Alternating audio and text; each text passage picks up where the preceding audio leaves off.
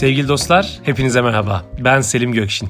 Dördüncü bölümle karşınızdayım. Valla ilk üç bölümden konuşmadan geçemeyeceğim. Bu podcast'te bu bölümle başlayan varsa biraz ileri alabilir direkt konuya geçmek için. Fakat ilk üç bölümden biraz bahsetmek istiyorum. Çok güzel mesajlar geldi. Öncelikle hepinize çok çok çok teşekkür ediyorum. Gerçekten bu benim için çok önemliydi. İnsanlar çok beğenmişler, çok olumlu yorumlar aldım. Hatta podcast'in kapak tasarımı ile ilgili bile çok güzel yorumlar geldi. Eksik olmayın. Hepinize çok teşekkür ediyorum. İşte uzun olmasını isteyenler oldu. Evet çok iyi niyetle özellikle isteniyor. Görüyorum daha uzun olsa uzun uzun dinlerim diyenler oldu. E, hepsinin mesajlarını da ekran görüntülerini aldım. Benim için çok değerliler hepsi. E, fakat tabii uzun olması için özel bir çaba sarf etmedim. Sarf etmeyeceğim de. Çünkü benim için e, hayatım boyunca hep nitelik önem arz etti. Nicelik değil. Bir şeylerin çok uzun olması bence direkt iyi olduğu anlamına gelmez. Ya da çok çok dolu dolu olduğu anlamına gelmez. E çünkü duyuyorsunuz işte 4 saatlik toplantı yaptık, 5 saatlik toplantı yaptık. Belki yarısı lagaluga. E, o yüzden e,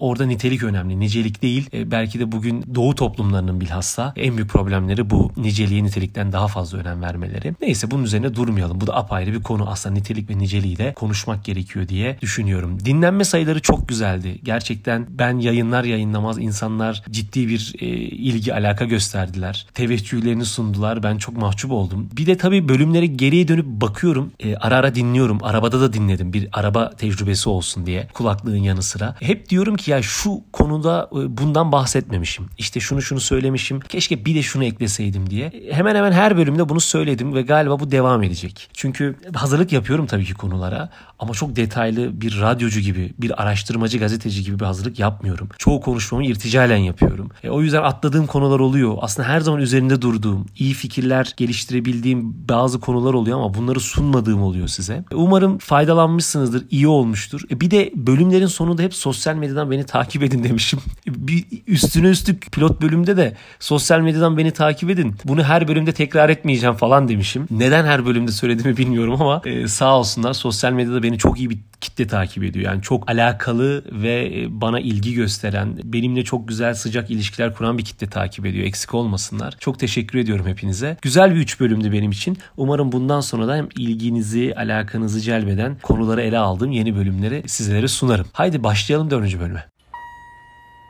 Şimdi bir web sitelerinden bahsetmek istiyorum. Bu web siteleri ne web sitesi? Şirketlerin web siteleri, e-ticaret siteleri değil. Nereden çıktı bu? Valla uzun zamandır dikkatimi çeken bir konuydu. Ben reklamla ilgilendiğim dönemlerde de büyük firmalara, markalara web siteleri konusunda hizmet verelim dediğimizde firmalar çok değişik oluyorlar. Çok elle tutulur bir şey olmadığı için bir kere iyi bütçe sunmak istemiyorlar. Sunamıyorlar da. Ama web sitemiz iyi olsun. Aman iyi olsun, eksiksiz olsun. Bu kesin söyleniyor. Fakat iş bütçeye ya da emek vermeye geldiğinde olmuyor. Mesela şunu hatırlıyorum. Bir web sitesi yapan bir ajans demişti ki abi biz web sitesiyle ilgili içeriklerin tamamını almadan web sitesini yapmaya başlamıyoruz. E tabii ki sütten dilleri yanmış da böyle bir tedbirde bulunuyorlar. Bu ne demek? Firmaya web sitesini kuruyoruz, açıyoruz. Web sitesi açıldı. Fakat içi bomboş. Bir türlü içerik gelmiyor. Niye? Çünkü içerik büyük mesele. Firmalar zannediyorlar ki mesele web sitesinin teknik kurulumunda. Ya bu dünyanın en basit işi şu an. 10 dakikaya, 5 dakikaya ücretsiz web sitesi sunan altyapılar var var. Mesele bunun içini doldurmakta. Bunu yapabilecek kabiliyette misiniz? Şirketinizden birisin, birisi var mı? Şirketin tarihini, hafızasını yazıya dökebilecek, sunduğunuz hizmetleri, ürünlerin fotoğraflarını koyabilecek, çekebilecek ya da bunları biriktirmiş birisi var mı? Ya da siz bu işi dışarıya verebilecek, bir ajansa çalışabilecek kabiliyette kültürde bir firma mısınız? Önemli olan bu. O yüzden web sitesi yaptırmak koca koca firmalar, o büyük şirketler için zor bir iş. Şimdi geçenlerde bir e, üretim yapan bir firmayı araştırıyorum. Web sitesine girdim. Ya web sitesi çok eski. Baya eski bir web sitesi. 90'lardan ya da 2000'in başlarından kalma bir tarzı var. Zaten içindeki bilgiler de öyle. İletişimde bilgi var. Hakkımızda da bir yazı var. Ürünler bölümünde o Nuh Nebi'den kalma ürünler. Hiç yeni bir ürün falan sunmamışlar. İnanın böyle sitelerden o kadar çok gördüm ki. Yani bunları keşke not alıp sizlere sunabilseydim. O büyük firmaların web sitesine giriyorsunuz. Site sadece yükleniyor. Yani aslında çalışmıyor denir o siteye. Çünkü Çünkü gerekli bilgiyi vermiyor. Güncel değil, içi dolu değil. Bazı sayfalar zaten çalışmıyor. Mesela üretim yapan birçok firma e-ticaret konusunda da ucuza getirmek için ya birilerine yaptırmış ya çok uyduruk paketler almış. Birçok ürün sayfasına tıkladığınızda, kategoriye tıkladığınızda burada ürün bulunamadı yazıyor. Aynı şekilde kurumsal web sitelerinde de öyle. Ya hakkımızda yazısı eksik ya orada bu bölüm güncellenmektedir yazıyor ya da lorem ipsum metni var orada. E şimdi iletişim sayfasını doldurup bir iki fotoğraf koyunca web sitesi tamamlanmıyor. Bir kere web sitesinin içi tam dolu olmalı, eksiksiz olmalı, bir de güncel olmalı. Yani Kurban Bayramı geldiğinde daha yılbaşı kutlamıyor olmalısınız. Tabii Kurban Bayramı Ocak ayına denk gelmiyorsa. Yani orada anladınız beni. E şimdi bakıyorsunuz adamlar e, 2021 Ramazan'dan fotoğraf koymuşlar. Şirket olarak iftara gittik diye. Biz gelmişiz 2023'e. E şimdi saçma sapan bir şey. E bunu nasıl peki güncel tutmak lazım? Nedir problem? Problem işe ilk başta önem vermekte. Şimdi bunu birazdan açacağım. Peki e, web sitesinde ne olmalı? Statik web sitelerinde yani kurumsal web sitelerinde ne olmalı? Bir kere kurumsal web sitelerinde insanlara biz burada bir web sitesi yaptık, size sunduk ama bunu kenara atmadık. Yani güncel tutuyoruz havası olmalı. Eğer yüreğiniz varsa haberler bölümü yapmalısınız ve şirketinizden dışarıyı da ilgilendirebilecek haberleri oraya yüklemelisiniz ki güncel olduğu belli olsun. Yani müşteri yorumları olmalı fakat müşteri yorumları tabii ki güncellenebilmeli. Yani 4 tane müşteri yorumunu koyup bir yıldır, 2 yıldır aynı 4 müşteri yorumu orada dönmemeli. Sık sık e, orada müşteri yorumlarını değiştirmelisiniz. E, bir de hizmet sektöründe olan firmalar ekip üyelerini sunmalılar. Bu güzel bir güç. Aynı hastanelerdeki gibi. Hastaneler işte şu profesör bünyemizde, bu doçent bünyemizde, meşhur şu doktoru da bünyemize aldık diyebilme eğiliminde oldukları için hizmet sektöründeki firmalar da aslında bu kişi bizimle birlikte çalışıyor, bizim bünyemizde ya da bize danışmanlık yapıyor gibi ekip üyelerinizi sunmalısınız. E mesela bir reklam ajansı düşün. Reklam ajansına girdiniz. Orada güncel işlerinizi sunmalı. Ne hizmetler verdiğinizi sunmalı ve ekipten bilgi vermelisiniz. Hatta ekibin sosyal medya hesaplarını bağlayıp özgeçmişlerini bile sunabilirsiniz. İyi bir web sitesi, dolu dolu bir web sitesi rakipler için de önemlidir. Sizi takip eden rakipler oradaki sizin gücünüzü, oradaki duruşunuzu görürler ve ona göre telaşlanırlar ve siz aslında onlara çok ucuza güçlü bir silah kullanmış olursunuz. Şimdi işe ne kadar önem verdiğinizle alakalıdır web sitelerinin gücü. Bir firma web sitesine önem vermiyorum demez. Çünkü bilir web sitesinde iyi bir şey sunmak ister. Ama önem vermek ağızda bitmiyor. Önem veriyorum demekle olmuyor. Önem verdiğiniz iş sizden vakit ve para alır. Bu insan da böyledir. Önem verdiğiniz insan da sizden vakit ve para alır. Neyse konudan konuya geçmeyelim devam edelim. Şimdi bir kere web sitesi işi basit zannediliyor. O büyük firmalar web sitesi ya yap geç diyor. Ya da siz gidiyorsunuz bir teklif alıyorsunuz. Adam diyor ki bugünün parası da işte 100 bin TL'ye web sitesinizi yapalım diyor. 100 bin TL mi? Ya 100 bin TL'ye nasıl web sitesi olur diyor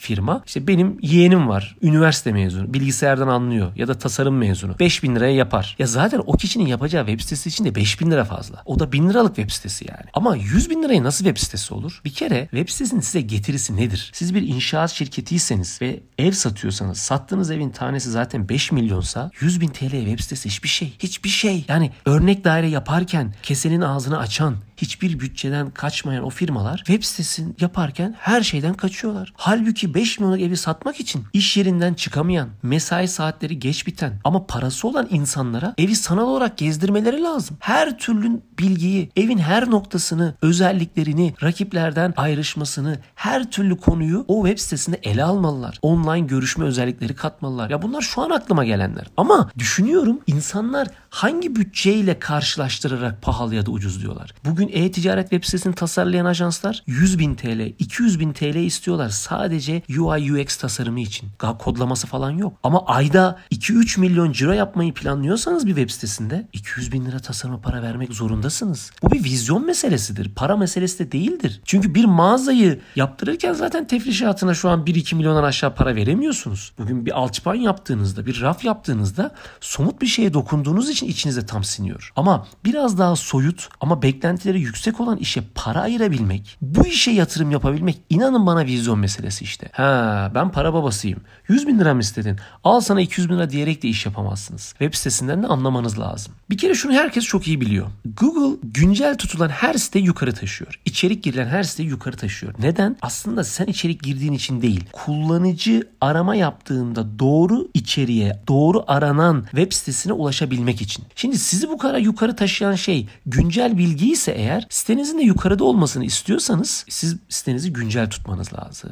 Bir de şu yönden bakalım. O koca koca şirketler 30 yıllık, 40 yıllık, 50 yıllık şirketlerin web siteleri neden çalışmıyor? Bağlanıyorsunuz web sitesine hiçbir şey yok. İçerik yok. Eski püskü neden? Çünkü iş yapmaktan büyümüşler, hızlanmışlar, para kazanmışlar. Çok güzel ama içlerinden ayrılan birkaç personel ya da yeni kurulmuş benzeri işleri yapan bir firma yeni iletişim kanallarını, yeni tasarım dillerini kullanarak o yılların şirketlerine kafa tutuyorlar. Bugün bir piyasayı domine eden bir firmayı en büyük rakibi aslında kendisinin rakip olarak görmediği o küçük şirketler, o küçük girişimler olabilir. Çünkü onlar doğru iletişim kanallarını doğru kullanarak, doğru tasarım dilini kullanarak o büyük firmaları alt edebilirler. İnanın bana bugüne kadar en büyük şirketlerin ummadıkları batış hikayeleri böyle başladı. Hep rakibi küçümserler. Bizde tecrübe çok, biz çok büyüğüz ama yeni dünyaya hakim değilseniz, güncele hakim değilseniz birisi gelir sizi paramparça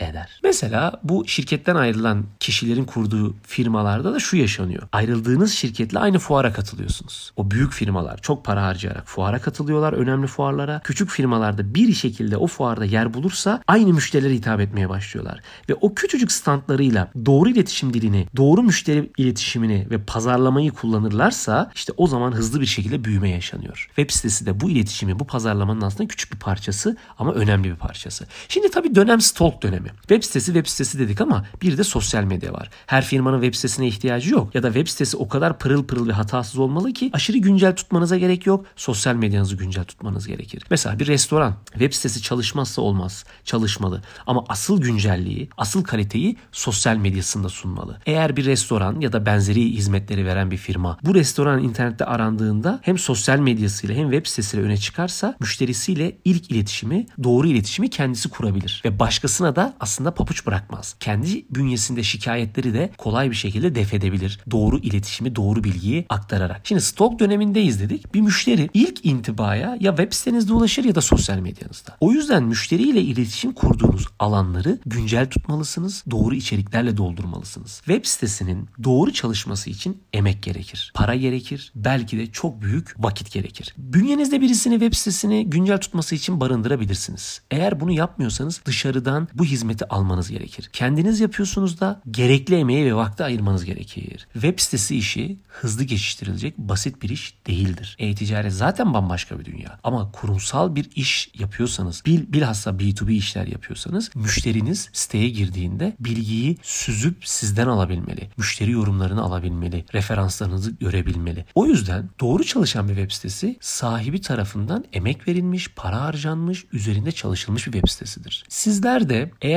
işlerinizde web sitelerinizi önemsiyorsanız inanın müşteriler size gelmeden yaptıkları araştırmalarda edinebilecekleri bilgileri sizden çıkmış bilgilerle edineceklerdir. Kısaca toparlayalım. Aslında sadece web sitesine değil, tüm işlerde. Emek veriyorsanız işler iyiye doğru gider. Web sitesi emek verilmesi gereken, para ayrılması gereken veya dışarıdan hizmet alınırken verilen paraya acınmaması gereken bir iştir. Hangi iş olursa olsun inanıyorsanız vakit ayırın, üzerinde çalışın. O zaman orası güzelleşecektir. Asla şirketinizin web sitesi güncellenmemiş, eski kalmış, bilgileri müşteriye doğru veremeyen bir web sitesi olmasın. Umarım siz de işlerinize odaklanır, emek verir ve doğru sonuçlar alırsınız. Hepinize teşekkür ederim. Yeni bir bölümde görüşmek üzere. Esen kalın.